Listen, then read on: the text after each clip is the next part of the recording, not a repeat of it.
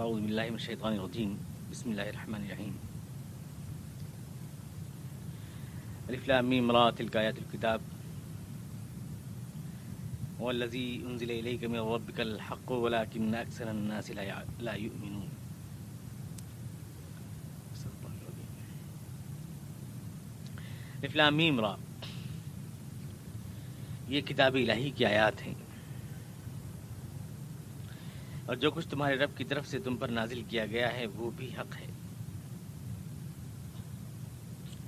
لیکن اکثر لوگ اس پر ایمان نہیں رکھتے۔ سورہ رات پچھلے ہفتے یہ شروع ہوئی تھی اور آپ کے سامنے اس کی ابتدائی باتیں میں نے عرض کر دی تھیں۔ میں نے عرض کیا تھا کہ یہاں دو چیزیں ہیں جو اللہ تبارک تعالیٰ فرما رہا ہے کہ حق ہے اس میں ایک چیز ہے کہ الزی انزل علیہ میں ربک۔ دل کا آیات الکتاب، یہ کتاب الہی کی آیات ہے۔ یہ جو آپ کے سامنے پڑھی جا رہی ہیں، تو اس میں ایک دھمکی بھی ہے کہ اللہ کی آیتیں ہیں۔ کسی ایکس وائی زیڈ کی آیتیں نہیں اور یہ ایک بشارت بھی ہے کہ یہ اسی اللہ کی آیتیں ہیں، جو اللہ تمہاری زندگی کے تمام ضروریات کا لحاظ رکھتا ہے، وہی تمہاری ہدایت کا بھی خیال رکھتا ہے، اور اس نے یہ آیت نازل کی ہے تو یہ ایک بشارت بھی ہے اور ایک یہ دھمکی بھی۔ اس کے بعد واو عطف دے کر کے اللہ تعالیٰ نے شاید فرمایا کہ اللہ انزل علیہ ربک، جو تم پر بھی نازل کیا گیا ہے تمہارے رب کی طرف سے، یہ سب حق ہے، الحق۔ لیکن اکثر لوگ اس پر ایمان نہیں رکھتے۔ تو یہ دو چیزیں ہیں، ایک تو کتاب الہی کی آیات ہیں اور ایک اللہ انزل علیہ من ربک، ایک وہ جو تم پر تمہارے رب کی طرف سے نازل کیا گیا۔ آپ چاہیں تو یوں کہہ سکتے ہیں کہ جو نازل کیا گیا وہ قرآنی ہے۔ تم پر تمہارے رب کی طرف سے جو نازل کیا گیا ہے وہ قرآن ہے۔ لیکن یہ ہوا واطف ہے، اس کا مطلب یہ ہے کہ دو چیزیں ہیں۔ ایک تو وہ جو کتاب الہی کی آیات ہیں وہ اور ایک وہ جو تم پر نازل کیا گیا ہے، یہ دونوں حق ہیں۔ تو اب یہ دو چیزیں بن جاتی ہیں۔ قرآن کریم کے علاوہ بھی رسول، اللہ کے رسول پر کچھ نازل کیا گیا ہے اور وہ بھی حق ہے۔ یہ کیا چیز ہے؟ جو کتاب الہی کے علاوہ رسول خدا علیہ صاحب تسلیم پر نازل کیا گیا ہے، اور وہ بھی حق ہے، قرآن ہی کی طرح۔ وہ ہیں حضور اقدس علیہ صاحب تسلیم کے اقوال، افعال، اعمال، آپ نے زندگی پر جو کچھ کیا، آپ کی سنت، آپ کی حدیث قرآن کریم کی وہ تشریح جو آپ نے اپنے اعمال سے فرمائی۔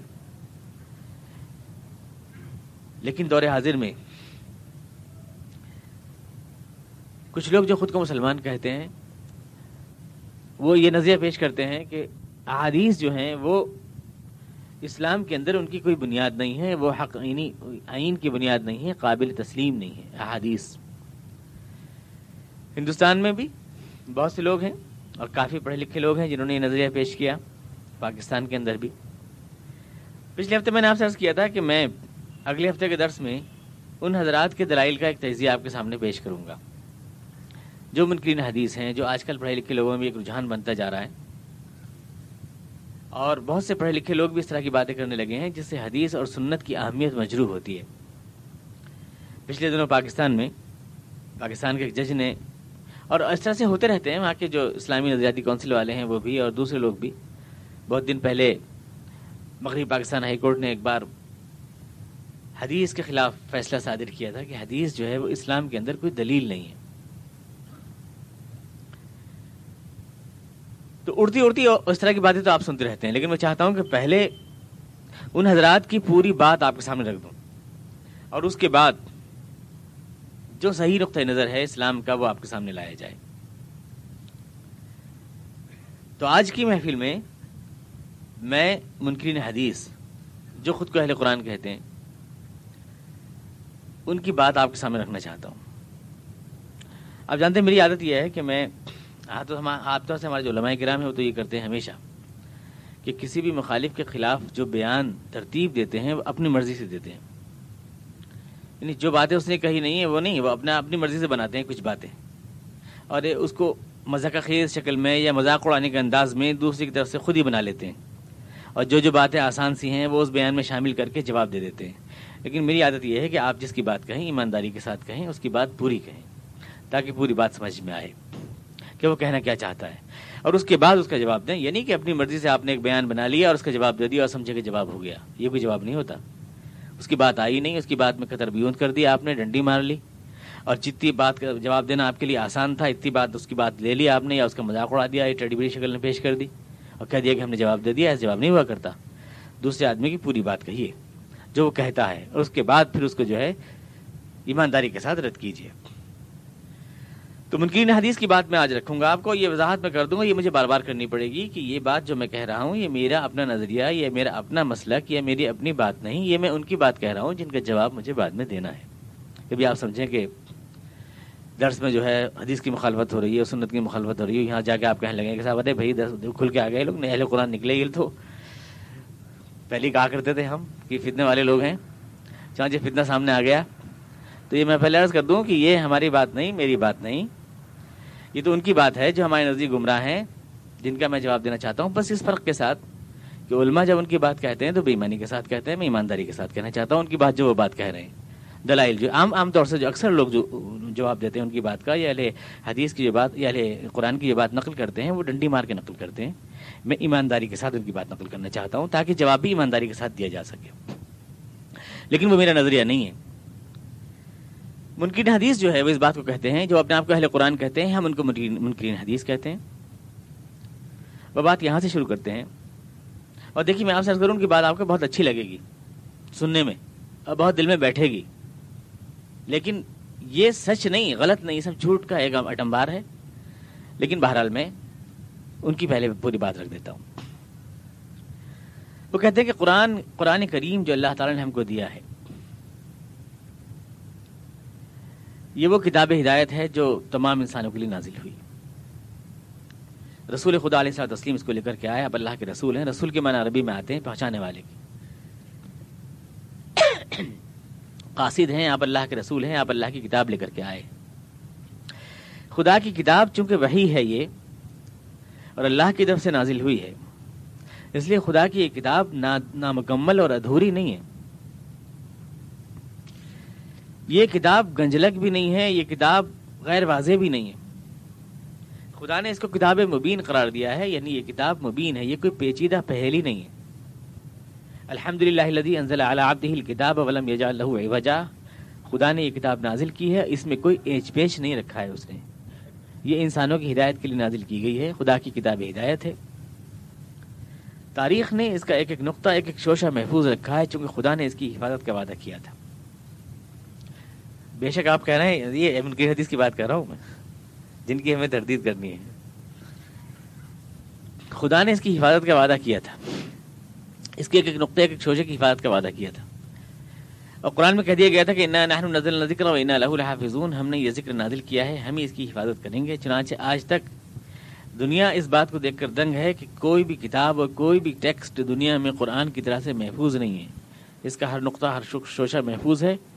یہ محفوظ ہونے کا مطلب ہی یہ ہے کہ خداوند قدوس اس کتاب کو قیامت تک کے لیے کتاب ہدایت اور کتاب قانون بنانا چاہتا ہے، ورنہ اس کو اس طرح سے محفوظ نہ رکھا جاتا۔ قرآن کریم کو جو اس طرح محفوظ رکھا گیا، وہ اس لیے رکھا گیا کہ قیامت تک یہ انسانوں کی ہدایت کے لیے یہ کتاب ہمارے درمیان موجود رہے۔ اس لیے اس کی حفاظت کا خصوصی انتظام کیا گیا، اللہ تبارک تعالیٰ کی طرف سے۔ حضور اقدس اس کتاب کو لے کر کے آئے اور آپ نے کمال ایمانداری کے ساتھ اس میں کسی نقطے، کسی شوشے کی کمی، بیشی کے بغیر اس کو ہم تک پہنچا دیا، کیونکہ اگر آپ ایسا نہ کرتے تو آپ خدا کے رسول نہیں کہلائے جاتے۔ خدا کے رسول وہی ہے جو خدا کے پیغام کو کمال ایمانداری کے ساتھ انسانوں تک پہنچا دے۔ خود قرآن کریم نے کہا کہ یہی رسول بلغ ما انزل علیہ کا مغبک اے اللہ کے رسول، آپ خدا کی کتاب کو پہنچا دیں، جو اللہ کی طرف سے آپ پر نازل کی گئی ہے۔ وہ علم تفعل فما بلغت رسالتہ اور اگر آپ نے نہیں پہنچایا اس کتاب کو ایمانداری کے ساتھ، تو آپ خدا کی کتاب کے پہنچانے والے قرار نہیں پائیں گے۔ حضور اقدس جس مقصد کے لیے آئے وہ یہ تھا کہ اس قرآن پاک کو تمام دنیا تک جو سنے اور جو نہ سنے اس تک پہنچا دیں رقم بھی بمم بلغ۔ جو سن رہا ہے اس کتاب کو، وہ جو نہیں سن رہا اس تک بھی۔ یہاں تک کہ حضور خود بھی اگر اسلام کی دعوت کسی کو دیتے تھے، تو اسی قرآن کے ذریعے دیتے تھے اور اسی قرآن کی صورتیں پڑھ پڑھ کے اس کو سناتے تھے۔ اب سوال یہ پیدا ہوتا ہے کہ اللہ تبار تعالیٰ نے قرآن کریم کی جس طرح سے حفاظت فرمائی اور جیسے مستند ہے، کیا دنیا میں کوئی اور کتاب بھی اس طرح سے مستند ہے؟ کیا خدا کی کتاب کے علاوہ کسی بھی مذہب کی کوئی بھی کتاب وید ہے، تورات ہے، بائبل ہے؟ یا کوئی بھی کتاب، کیا کسی بھی کتاب کی حفاظت کا وعدہ خدا مد قدوس نے کیا ہے؟ کیا کوئی بھی کتاب محفوظ ہے دنیا میں؟ ایسی جیسے قرآن کریم محفوظ ہے؟ کوئی بھی آدمی اس کا جواب جو ہے ہاں میں نہیں دے سکتا۔ قرآن کے علاوہ کوئی کتاب محفوظ نہیں ہے۔ کوئی بھی۔ قانون وہ ہوتا ہے جس کے اندر کسی قسم کا ڈاؤٹ نہ ہو۔ اگر کوئی انڈین پینل کورٹ کو آئی پی سی کو یوں کہہ دے کہ اس کے اندر کسی بھی دفعہ میں کوئی قانون کوئی بھی ڈاؤٹ ہے تو ظاہر ہے وہ قانون نہیں بن سکتا۔ قرآن کریم کی حفاظت کے لیے یہ انتظام کیا گیا کہ خدا نے لکھوایا بھی، خدا نے حفظ بھی کروایا، پڑھوایا بھی، سینما بھی لکھوایا اور کاغذ پہ بھی لکھوایا۔ یہ قرآن بھی ہے، یہ کتاب بھی ہے یعنی زبان سے بھی پڑھی گئی اور یہ کاغذ پہ بھی لکھی گئی۔ یہ ڈبل حفاظت کا انتظام خدا نے اس لیے کرایا کہ یہ کتاب قانون ہے۔ اور قانون میں کوئی ڈاؤٹ نہیں ہونا چاہیے، کسی قسم کا۔ دیگر کتابوں میں یہ بات نہیں ہے۔ اب ہم آتے ہیں حضور اقدس علیہ وسلم کی احادیث کی طرف۔ کیا کوئی مسلمان یہ کہہ سکتا ہے کہ وہ بھی قرآن کی طرح محفوظ ہے اسی طرح مستند ہے ان کا نقطہ ایک ایک شوشہ، ایک ایک حرف اسی طرح محفوظ ہے اگر نہیں تو آخر یہ کیوں؟ اگر وہ قانونی حیثیت رکھتی ہیں تو انہیں قرآن ہی کی طرح محفوظ کیوں نہیں کیا گیا؟ نہ صرف یہ کہ محفوظ نہیں کیا گیا، بلکہ حضور اقدس علیہ تسلیم نے ایسی کسی کوشش کی اجازت بھی نہیں دی۔ اور جن صحابہ کرام نے حضور کے اقوال، افعال لکھنے کی کوشش کی، حضور نے سختی کے ساتھ منع فرمایا، آپ غصے ہوئے، آپ نے جلوا دیا۔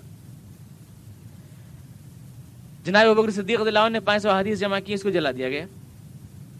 جناب ابو دردا، جناب ابن مسعود وغیرہ نے حدیث جمع کی، جناب عمر فاروق صلی اللہ نے اپنے دور خلافت میں ان کو قید کر دیا۔ جہاں کہیں بھی جس کسی مسلمان نے بھی حضور کے اقوال یا افعال لکھنے کی کوشش کی، اس کے صحابہ کرام نے سختی کے ساتھ مخالفت کی۔ خود حضور نے فرمایا، لا تکتبو انی غیر القرآن، قرآن کے علاوہ کچھ بھی مت لکھو، میری طرف سے، میری، میرا کوئی قول، میرا کوئی فعل کچھ بھی نہ لکھو۔ نہ صرف یہ کہ حفاظت کا انتظام نہیں کیا گیا، بلکہ جن لوگوں نے کرنے کی کوشش کی، ان کو بھی روک دیا گیا۔ اگر اس کا اسٹیٹس ایکول ہے، حدیث کی طرح، حدیث کا قرآن کی طرح، تو اس کی بھی حفاظت کا انتظام ہونا چاہیے تھا۔ اگر وہ یہ قانون ہے کوئی، تو حضور اقدس ایسا کیوں کہ ایک صحابی سے، کسی بھی صحابی سے اکیلے میں ایک بات کہی، وہ سن کے گاؤں میں چلا گیا؟ اس کو ایک لاکھ، دو لاکھ مسلمانوں کے مجمع کے سامنے اعلان کے طور پہ کہنا چاہیے تھا۔ قانون کی شان تو یہ نہیں ہوتی ہے کہ ایک آدمی نے چپکے سے اکیلے میں کہہ دیا وہ کہیں بھی چلا گیا؟ دوسرے آدمی نے سنا کہ نہیں سنا؟ اور پھر حضور اقدس کی احادیث جمع کرنے کا اور آپ کے افعال جمع کرنے کا یہ کام نہ صرف نہ تو حضور کے زمانے میں ہوا، نہ ابکر صدیق غلان کے زمانے میں ہوا، نہ عمر فاروق کے زمانے میں ہوا، نہ عثمان غنی کے زمانے میں ہوا، نہ علی مرتضیٰ کے زمانے میں ہوا، نہ تابعین کے زمانے میں ہوا۔ جا کر کے دو سو سال کے بعد امام بخاری وغیرہ نے ان حدیث کو اکٹھا کیا۔ اس درمیان میں خلافت بنی امیہ بنی عباس کی کشمکش ہو چکی تھی۔ ایک دوسرے خلاف حدیثیں ڈٹ کے کھڑی جا رہی تھیں۔ ہر آدمی عربی کا ایک فقرہ بول کر کے حضور کی طرف منسوخ کر دیتا تھا۔ کہ حضور نے فرمایا، حدیث میں آیا ہے، چالیس لاکھ احادیث حضور کی طرف منسوخ کی گئی اس دور میں۔ ان دو سو برس میں اتنا کوڑا کرکٹ گھول دیا گیا ہے کہ اس کا کوڑا کرکٹ کو دو سو برس کے بعد سمیٹ کے سچا موتے نکال لینا کسی انسان کے بس کی بات نہیں۔ ہم یہاں پر ایک بات کہہ رہے ہیں، ایک محفل میں، ایک مجلس میں۔ یہاں سے نیچے جا کر دس منٹ کے بعد پوچھیں تو دسوں آدمی الگ الگ بات کہیں گے۔ ہر آدمی الگ بات کہے گا۔ جب ایک جنریشن گزر جائے، دوسری بھی جنریشن گزر جائے، اس کے بعد کچھ لوگوں کو خیال آیا اور اس اس کی اکٹھا کرنے کا کام شروع کریں۔ اول تو یہ ممکن نہیں کہ وہ بالکل ٹھیک جمع ہو جائے۔ اور اگر ہو بھی جائے تو اس کا ثبوت کیا ہے کہ کیا ڈپوٹ کیے گئے تھے امام بخاری اس کام کے لیے؟ قرآن میں تو ان کا کہیں ذکر نہیں ملتا۔ حضور نے حدیث میں تو ان کا کہیں نام نہیں لیا۔ کیا اسلام ڈپینڈ ہے ایک ایسے شخص کی کوشش پر جس کا کوئی ذکر قرآن میں اور حدیث میں نہیں؟ اگر امام بخاری کا کام یا امام مسلم کا کام اتنا ہی مسٹر تھا اسلام کی بنیاد کو محفوظ رکھنے کے لیے تو اس کا کوئی تو اشارہ قرآن میں ہوتا؟ یا حضور کبھی تو کہتے؟ اول تو انہوں نے جو کوشش کی وہ کامیاب ہوئی، اس کا کوئی ثبوت نہیں۔ اور اگر کامیاب بھی ہوئی تو کیا انہیں اس کا حق تھا؟ اس کا کوئی ثبوت نہیں۔ حق بھی تھا تو کیا اسلام میں اس کی آئینی حیثیت بن گئی اس طرح سے؟ کیونکہ آئینی حیثیت تو اللہ اس کے رسول کہنے سے بنتی ہے صرف۔ وہ کیوں بن گئی؟ پہلی بات تو یہ ہے۔ اس بات کی وضاحت میں کر دوں کہ یہ میں اپنی بات نہیں کر رہا ہوں۔ کبھی آپ بھی درمیان میں آپ سنیں گے تو درمیان میں آپ یوں کہیں گے کہ تو میں نے ہم نے خود سنا ہے صاحب مولانا خود حدیث خوب ڈٹ کے مخالفت کر رہے تھے اور خوب بیان ہو رہا تھا۔ یہ میں منکرین حدیث کا مقدمہ آپ کے سامنے پیش کر رہا ہوں۔ ان کی بات میں آپ سے کہہ رہا ہوں۔ قرآن کریم خود مکمل ہے اور رسول اللہ نے شاید فرمایا کہ تفسیر لکھ الشع اس میں ہر چیز کی وضاحت ہم نے کر دی ہے۔ اب قرآن کو مزید کسی وضاحت کی ضرورت نہیں ہے۔ یہ تفسیر کتاب مبین ہے، کتاب مفصل ہے۔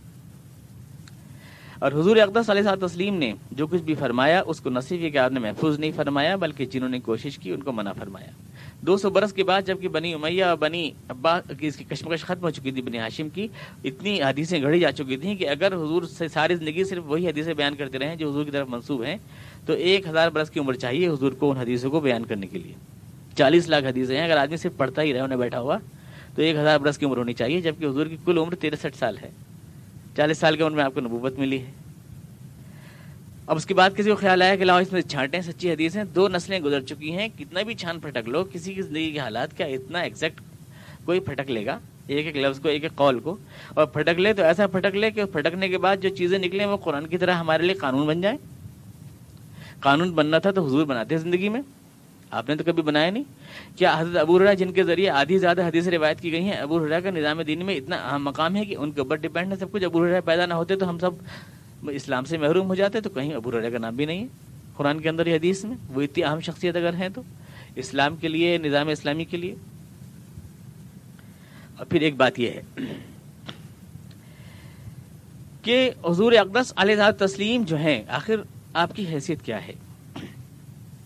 خود قرآن کریم نے آپ کی حیثیت کیا بیان کی ہے۔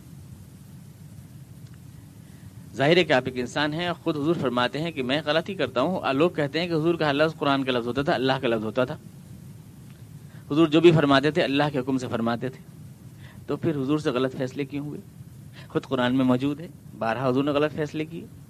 قرآن نے کہا، منافقین کو آپ نے اجازت کیوں دی؟ قرآن نے کہا کہ آپ نے جو ہے وہاں پر سارا بدر جو ہے بدر کے قیدیوں کو کیوں چھوڑ دیا؟ قرآن نے کتنی بار حضور کو جگہ جگہ ہے۔ قرآن نے کہا، ابن مکتوم کی طرف توجہ آپ نے کیوں دی؟ جبکہ آپ یعنی سرداروں کی طرف کیوں توجہ دی؟ جبکہ آپ کو نابینا کی طرف توجہ دینی چاہیے تھی۔ کتنے فیصلے ایسے آئے جو حضور اقدس نے جو ہے بے گناہ کو جو ہے گناہ گار بنا دیا فیصلوں میں۔ خود قرآن میں موجود ہے کہ حضور فرماتے ہیں، ان ضلع تو فینما عزل والا نفسی و انہیں تدئی تو ربی جب میں کوئی غلط بات کہتا ہوں تو وہ میری طرف سے ہوتی ہے اور جب میں صحیح بات کہتا ہوں تو اللہ کی طرف سے ہوتی ہے۔ تو ہر بات کہاں ہے؟ حضور سے غلطیاں ہوئی ہیں۔ کتنی بار حضور نے کہا، کھجور میں قلم لگاؤ، صحابہ نے قلم لگایا، سب کی کھجوریں پٹ ہو گئیں۔ حضور نے بدر میں کہا، یہاں پہ لگاؤ لشکر۔ حباب مزید نے کہا کہ ہم یہاں نہیں لگائیں گے کیونکہ یہاں پانی اکٹھا ہو جائے گا۔ ایسی بہت سی باتیں ہیں جو حضور اقدس نے فرمائی، صحابہ کے نام نے مانی بھی نہیں۔ اگر آئین اور قانون تھا، اگر وہ تو سارے کافر ہو جاتے، اور کیا آج بھی اگر کوئی حدیث، کسی حدیث پہ عمل نہ کرے تو کیا وہ کافر ہو جاتا ہے؟ جبکہ قرآن کی کسی آیت کو انکار کرنے سے کافر ہو جاتا ہے؟ آپ خود مانتے ہیں کہ پوزیشن برابر نہیں ہے؟ قانون کی تو پوزیشن برابر ہوتی ہے لیگل سچویشن تو برابر ہوتی ہے، لیکن فرق تو آپ کرتے اور پھر حدیث میں بھی کتنا ہے؟ کوئی حدیث یس کہہ رہی ہے، اسی چیز کو نو کہہ رہی ہے۔ ساری امت میں جھگڑا انہیں حدیثوں نے پیدا کیا۔ یہ مالکی ہے، وہ شافی ہے، وہ ہمبلی ہے، وہ نفی ہے کیسے ہوا؟ ہاتھ یہاں پہ باندھوں کہ ہاتھ یہاں پہ باندھوں کہ ہاتھ اٹھاؤں کہ ہاتھ کھڑا کروں، قرآن میں تو کچھ بھی نہیں ہے۔ قرآن تو پورا اتحاد کی بنیاد ہے، قرآن ہو تو کوئی جھگڑا ہی نہیں ہے۔ سارے جھگڑے ٹانگے پھیلاؤں کہ ٹانگے سمیٹوں، ہاتھ اٹھاؤں کہ ہاتھ بٹھاؤں پہ تو ہیں۔ سارے جھگڑے حدیث نے کھڑے کیے، قرآن نے کوئی جھگڑا کھڑا نہیں کیا، ملت کو منتشر کر دیا، جھگڑوں میں ڈال دیا، چار گروپ بنا دیے، چار فرقے بنا دیے، چار دیواریں کھڑی کر دی دین کو چار دیواریں بند کر دیا۔ قرآن میں دیکھیں کوئی غیر معقول بات نہیں ملتی۔ حدیث میں دیکھیں دس غیر معقول باتیں ملتی ہیں، کیوں فرق ہے آخر یہ؟ کیسی کیسی حدیثیں یا پھر کیسی کیسی لوگوں نے حدیثیں بنائی؟ اس دور میں کچھ احادیث میں آپ کو سناؤں جو اس دور میں بنائی گئی ہیں۔ اس بات کی ایک بار پھر وضاحت کی ضرورت ہے کہ یہ میں اپنی بات نہیں کہہ رہا۔ یہ منکرین حدیث کا مقدمہ ہے جو میں آپ کے سامنے رکھ رہا ہوں، لیکن اتنا ہے کہ ایمانداری سے رکھ رہا ہوں۔ دوسرے حضرات علماء کرام، مولویوں کو عادت ہے کہ وہ دوسرے کی کیس بگاڑ کے پیش کرتے ہیں، مزہ کا خیز بنا کر کہ اس میں کوئی جان نہ لگے۔ بیوقوفی کی بات لگے اور پھر بڑے آرام سے جواب دے کر کے علامہ بن کے چلے جاتے ہیں۔ دوسری کی بات کہو تو پوری بات کہو، انصاف کے ساتھ کہو۔ تو وہ یہ تمام دیکھیے حدیث جو اس زمانے میں پیش کی گئی اور اس میں دیکھیے کچھ بخاری اور مسلم کی بھی حدیثیں مل جائیں گی، وہ کہتے ہیں، جن کو آپ بڑا صحیح سچا مودی کہتے ہیں، جو جو حدیثیں بنائی گئیں ایک دوسرے کے مخالفت میں، یا جو بھی حدیثیں اس دور میں حضور منسوخ کی گئیں، وہ آج تک حدیث کے مجموعے میں موجود ہیں۔ ان اللہ اشتقت فعادت الملائکہ۔ اللہ میاں کی ایک بار آنکھیں دکھی تو فرشتے آپ کی عادت کرنے کے لیے گئے اللہ میاں کی۔ یہ حدیث ہے۔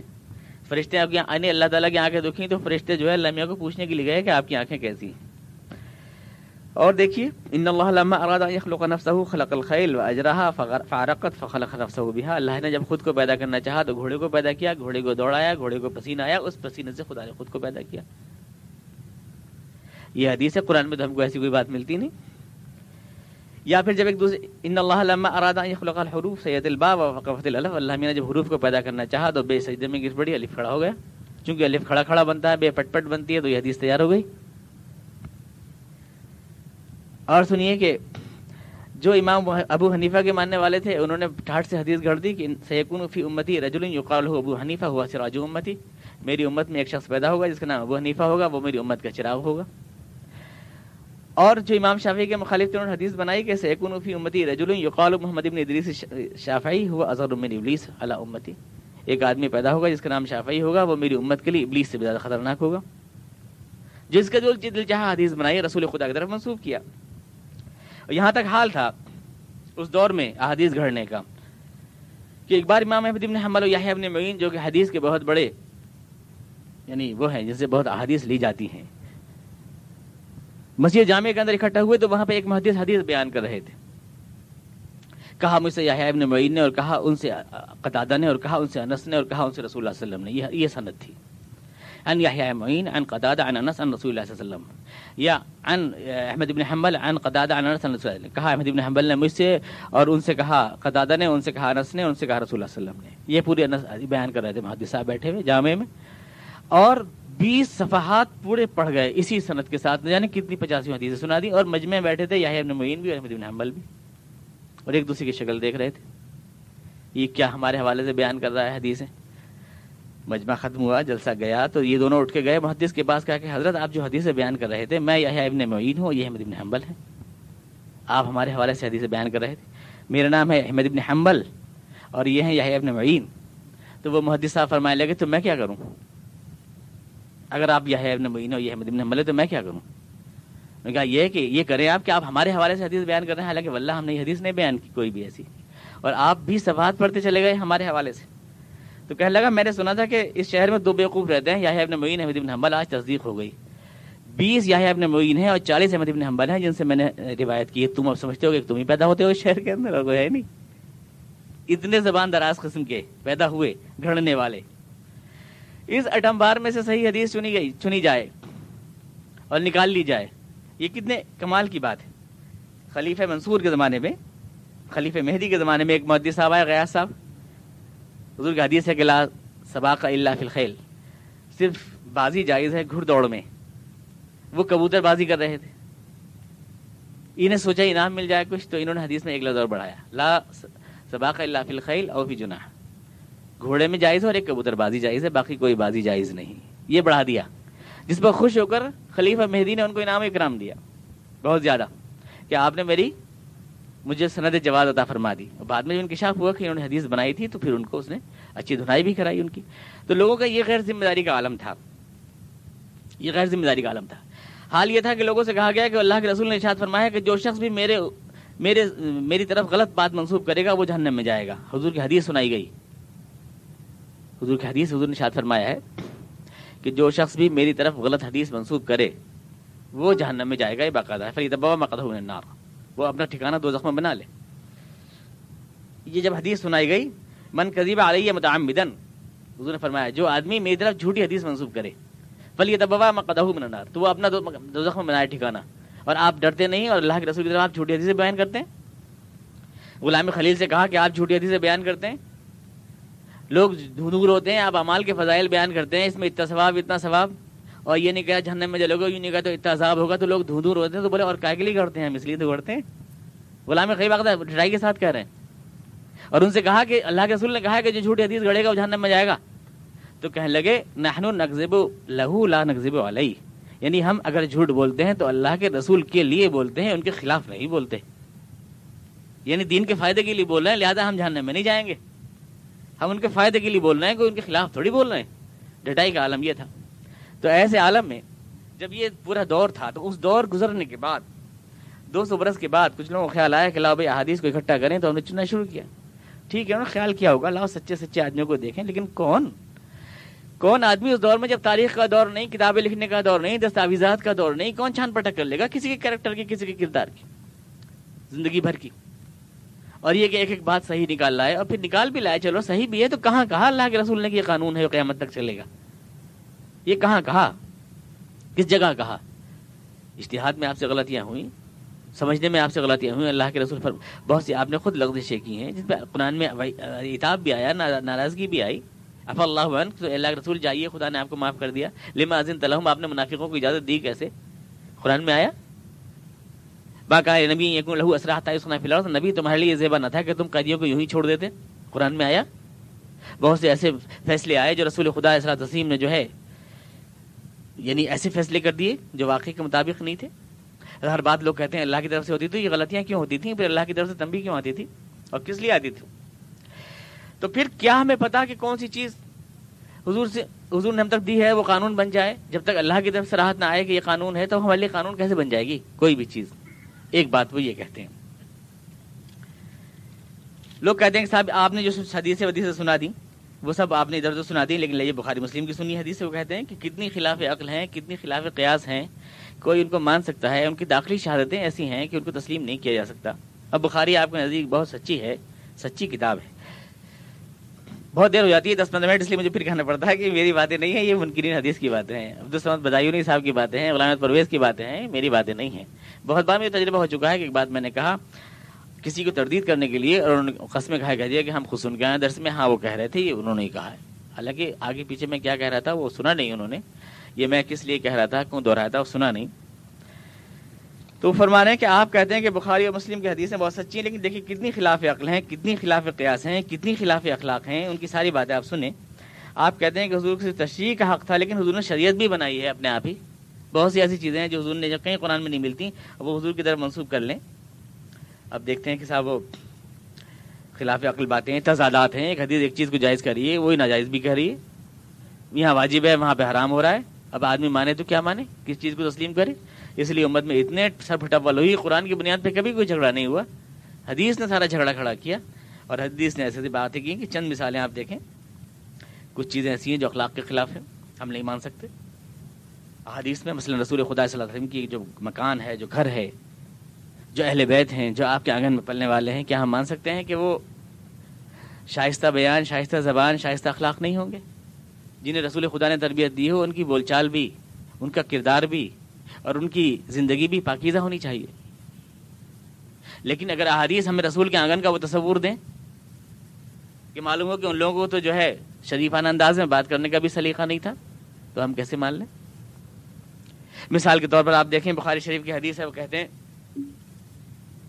جناب ابو سلمہ سے روایت ہے، بخاری شریف جلد اول، صفحہ انتیس۔ حضرت عائشہ سے پوچھا، نہانے کا طریقہ، حضور اقدس کے نہانے کا طریقہ۔ تو انہوں نے اپنے بھائی ابو سلمہ اور ایک اور شخص کی موجودگی میں نہا کے دکھایا۔ سترہ برس کی ایک لڑکی جو رسول کی بیوی ہے، جو زوجہ متحرہ ہے، جو نبی کے آنگن میں شرم حیا کی تصویر ہے، جو لوگوں کو اخلاق کا سبق دینے کے لیے آئی ہے۔ کیا کسی غیر مت کے سامنے کھڑا ہو کے دکھائے گی کہ کیسے نہایا یہ کون سی معقولیت؟ زبان سے نہیں بتا سکتی، کہہ نہیں سکتی، اسے کوئی مان لے گا؟ لیکن یہ بخاری شریف کی حدیث ہے، جو آپ کے نزدیک قرآن قرآن سے کم نہیں ہے۔ یہ اس کی حدیث ہے، ہم تو رسول کی بیوی کو ایسا ناشائستہ نہیں سمجھ سکتے، ہم نہیں مان سکتے، ہم اسے ماننے سے انکار کرتے ہیں۔ اور سنیے، خلاف اخلاق باتیں جابر کی حدیث ہے۔ مسلم شریف جل تین سفر چار سو اکتالیس۔ جابر کی حدیث ہے کہتے ہیں کہ ہم حضرت عمر کے دور میں بھی جب حضرت عمر خلیفہ تھے، عورتوں کو ایک مٹھی آٹا دے کے استعمال کر لیا کرتے تھے۔ یعنی مطلب ان کے ساتھ شباشی جو ہے پراسٹیوشن جو ہے، ایک رات کے لیے ایک مٹھی آٹا دیا اور عورت کو رکھ لیا اور چھوڑ دیا۔ یہ حضور کے زمانے میں بھی نہیں ہو رہا ابر کے زمانے میں ہو رہا ہے عمر کے زمانے میں ہو رہا ہے۔ تو یہ صاحب کرام کا اخلاق ہم تو نہیں مان سکتے کہ ایسی خبر گری، ایسا پراسٹیوشن ایسی طوائف گری ہو رہی تھی اس دور میں۔ لیکن آپ کی مسلم شریف کہہ رہی ہے، جس کو آپ خدا کی کتاب مانتے ہیں خدا کی کتاب کے برابر ہی مانتے ہیں اسے کم نہیں مانتے۔ خلاف عقل باتیں کہتے ہیں، حدیث میں بہت ہیں۔ جنہیں عقل عام کی بنا پر تسلیم نہیں کر سکتے، حضرت ابوذر کی حدیث ہے، حضور سے حضور سے پوچھا کہ یار یہ سورج کہاں چلا جاتا ہے؟ تو حضور نے کہا کہ عرش کے نیچے سجدہ کرنے چلا جاتا ہے۔ عرش کے نیچے سجدہ کرنے چلا جاتا ہے۔ عرش کے نیچے سجدہ کرنے چلا جاتا ہے۔ عرش کے نیچے سجدہ کرنے چلا جاتا ہے۔ اور اجازت نہیں ملے گی جس روز اس دن پلٹ کی پھر مغرب سے نکلے گا۔ بجائے مشیق سے نکلنے کے اللہ کے رسول کر رہے ہیں۔ مسلم شریف کی حدیث ہے بتائیے کتنی خلاف عقل ہے اس حدیث کو کوئی مان سکتا ہے؟ کیا خدا کا رسول اس بات کو کہہ سکتا ہے؟ یہ تو لوگوں کی کھڑی ہوئی بات ہے، بنائی ہوئی بات ہے۔ یا پھر یہ کہ ابو کی حدیث ہے بخاری جلد اول صفحہ ایک سو پینتالیس۔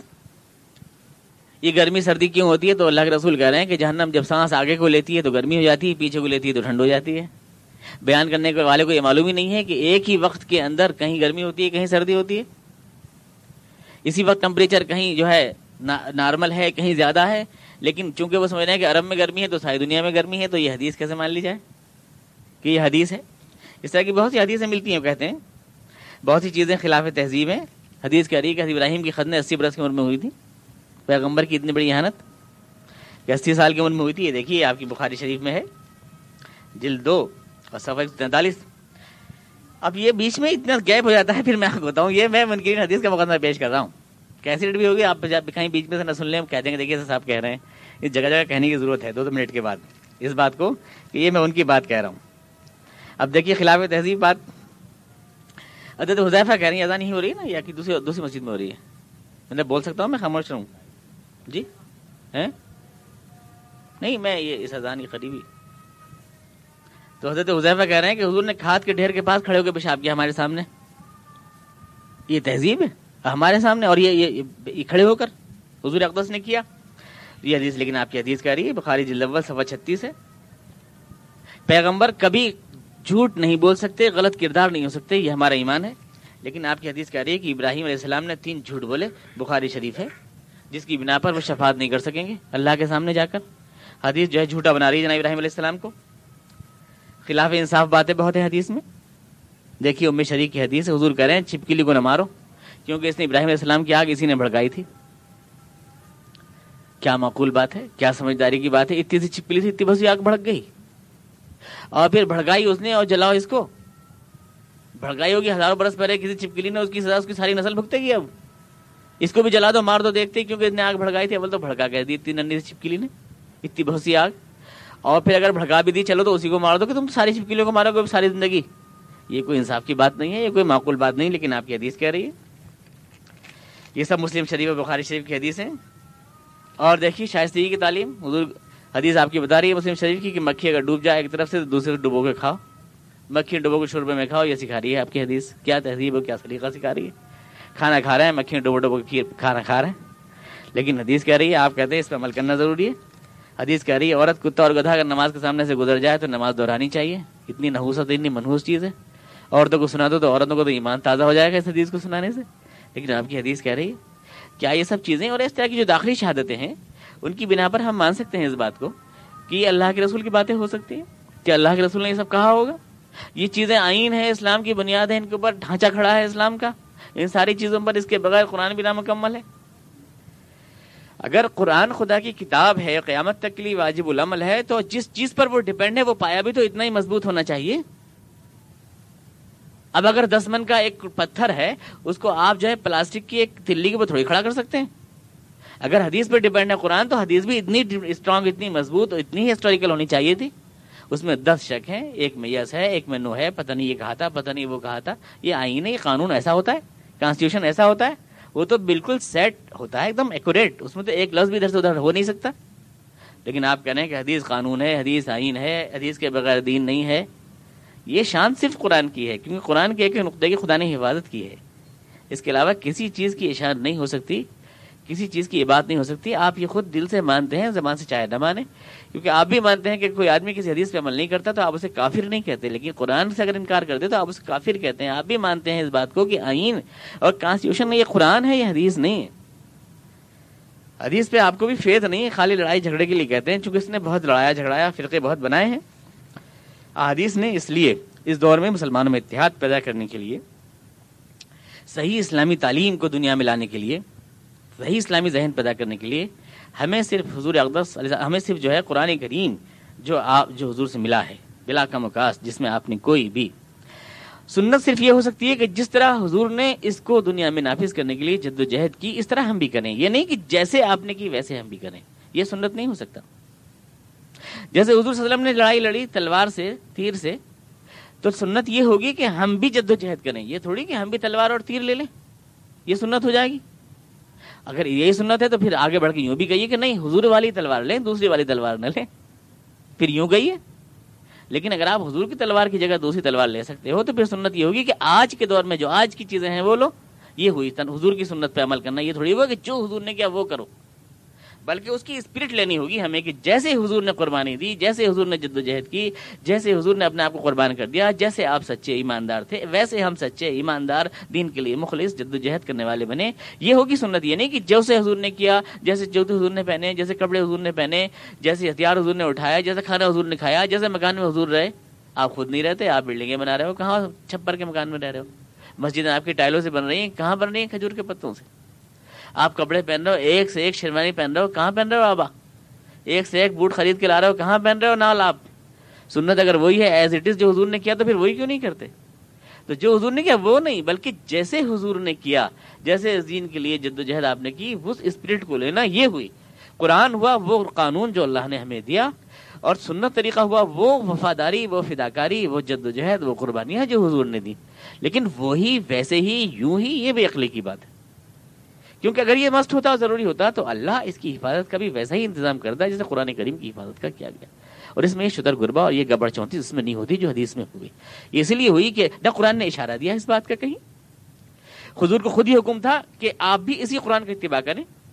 انہیں طبی اللہ علیہ اور یہی ہمیں حکم ہے کہ طبی علیکم جو قرآن دیا گیا ہے اس کا اتباع کرو۔ اسی کا ہمیں اتباع کرنا ہے، اسی کو حضور کا اتباع کرنا تھا۔ اور سنت یہ ہے کہ ہم بھی حضور کی طرح اس کے وفادار رہیں اور اس کے لیے جہد کریں۔ بس یہ ہے، اس کے آگے آپ نے جو بالکل مکھی پہ مکھی ماننے کا طریقہ ایجاد کیا ہے، بالکل حضور کی مکھی پہ مکھی ماننی ہے، تو پھر مکھی ماننی تو پھر پوری مارو، پھر کدو ہی کھاؤ، پھر اور کچھ مت کھاؤ اس کے علاوہ، جو کی روٹی کھاؤ، پھر چھانو بھی نہیں اس کو۔ مکان بھی ویسے ہی بناؤ، رہو بھی ویسے ہی۔ شہری سب کچھ ویسے ہی کرو، پھر وہ ایز اٹ از پھر وہی کرو، جو کچھ بھی ہے۔ یہ ایک مختصر طور سے جو ہے، منکرین حدیث کا مقدمہ میں نے آپ کو سامنے پیش کیا۔ آپ کو یہ بتا دینا ضروری ہے کہ یہ منکرین حدیث کا مقدمہ تھا۔ جو حدیث کا انکار کرتے ہیں باغ جسم شفیع صاحب کا باقاعدہ بہتر پوائنٹس پر مشتمل کے ججمنٹ آیا ہے، جس میں حدیث کو نکارا ہے۔ بہت سی باتیں میں نے ان کی لے لی ہیں۔ وہ کہتے ہیں، حافظہ کتنا بھی صحابہ گرام کا مان لیا جائے، لیکن حافظہ حافظہ ہے۔ حافظہ کوئی پتھر کی لکیر نہیں ہے، حافظہ دھوکہ دیتا ہے۔ حدیثوں میں جو اختلاف ہم کو نظر آتا ہے، وہ اس لیے تو کہ حافظوں نے دھوکے دیے ہیں۔ جب حافظہ دھوکہ دیتا ہے، تو دھوکے کی بنیاد پر کھڑی کی جانے والی چیز آئین نہیں بن سکتی، قانون نہیں بن سکتی۔ موجود ہے ملت کو انتشار میں ہمارے سامنے ظاہر ہے، اس کا رول ہے ان باتوں کا۔ اللہ کے رسول کو اگر اتنی فکر ہوتی تو آپ اس کی بھی فکر کر کے جاتے، کیونکہ رسول تھے تو رسول کو جتنے بھی کام ہونے چاہیے، رسول ہونے کی حیثیت سے وہ سب آپ پورے کر کے گئے۔ تو اگر رسول ہونے کی حیثیت سے یہ کام بھی ضروری ہوتا ہے کہ آپ اپنے اقوال و افعال کو محفوظ کر کے جائیں تو آپ یہ بھی کر کے جاتے۔ جب آپ نے یہ کام نہیں کیا تو یہ معلوم ہوا کہ آپ کے رسول ہونے کے مشن میں شامل ہی نہیں تھا یہ کام۔ اور جب نہیں شامل تھے تو آپ کاہے کو شامل کیے دے رہا اس میں۔ یہ منکرین حدیث کی منطق ہے، جو بال اتفاق مسلمان نہیں ہے۔ ان کو فتوائے کفر ہے، قادیانیوں کو میں نے علم کی حد تک، اور ایک منکرین حدیث کے بارے میں اتفاقی طور سے فتوی کفر ہے۔ ان کا کیس میں نے آپ کے سامنے پیش کیا ایز اٹ از جیسا وہ کہتے ہیں۔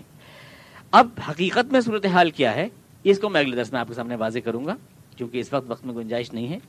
لیکن وہی بات میں آپ سے کروں گا جبکہ آپ نے یہ سن لیا ہے ان کا مقدمہ، تو آپ جواب بھی بیان ہے، جواب بھی سنیں، ورنہ اگر دل میں آپ کے کسی کی بھی شک کھٹک رہ گئی ذرا سی بھی، اور آپ حدیث کی طرف سے بدگمان ہو گئے، تو سارا گناہ میرے اکاؤنٹ میں جائے گا۔ اس لیے خدا کے واسطے آپ اگلے ہفتے ضرور آ جائیے گا تاکہ ساری باتوں کے جواب آپ کو مل جائیں۔ ایک آدمی بھی اگر رہ گیا، اگر ایسے مولانا صاحب سے سن کے آئے واقعی بات تو بہت معقول ہے، دل کو لگ رہی ہے یار، اور آپ پتا چلا کہ آپ پہنچ گئے ان کے حدیث کے گروپ میں۔ تو یہ جو ہے پورا گنا میرے حصے میں جائے گا۔ اس لیے آپ اگلے درس میں ضرور تشریف لائیے گا تاکہ ان چیزوں کو میں کلیئر کر سکوں۔ اللہ تعالیٰ ہمیں حق بات سننے اور سمجھنے کی توفیق عطا فرمائے۔ اللهم صل على محمد وعلى ال محمد كما صليت على ابراهيم وعلى ال ابراهيم انك حميد مجيد اللهم بارك على محمد وعلى ال محمد كما باركت على ابراهيم وعلى ال ابراهيم انك حميد مجيد. ربنا اننا ظلمنا انفسنا وان لم تغفر لنا وترحمنا لنكون من الخاسرين. سبحان ربك رب العزه عما يصفون وسلام على المرسلين والحمد لله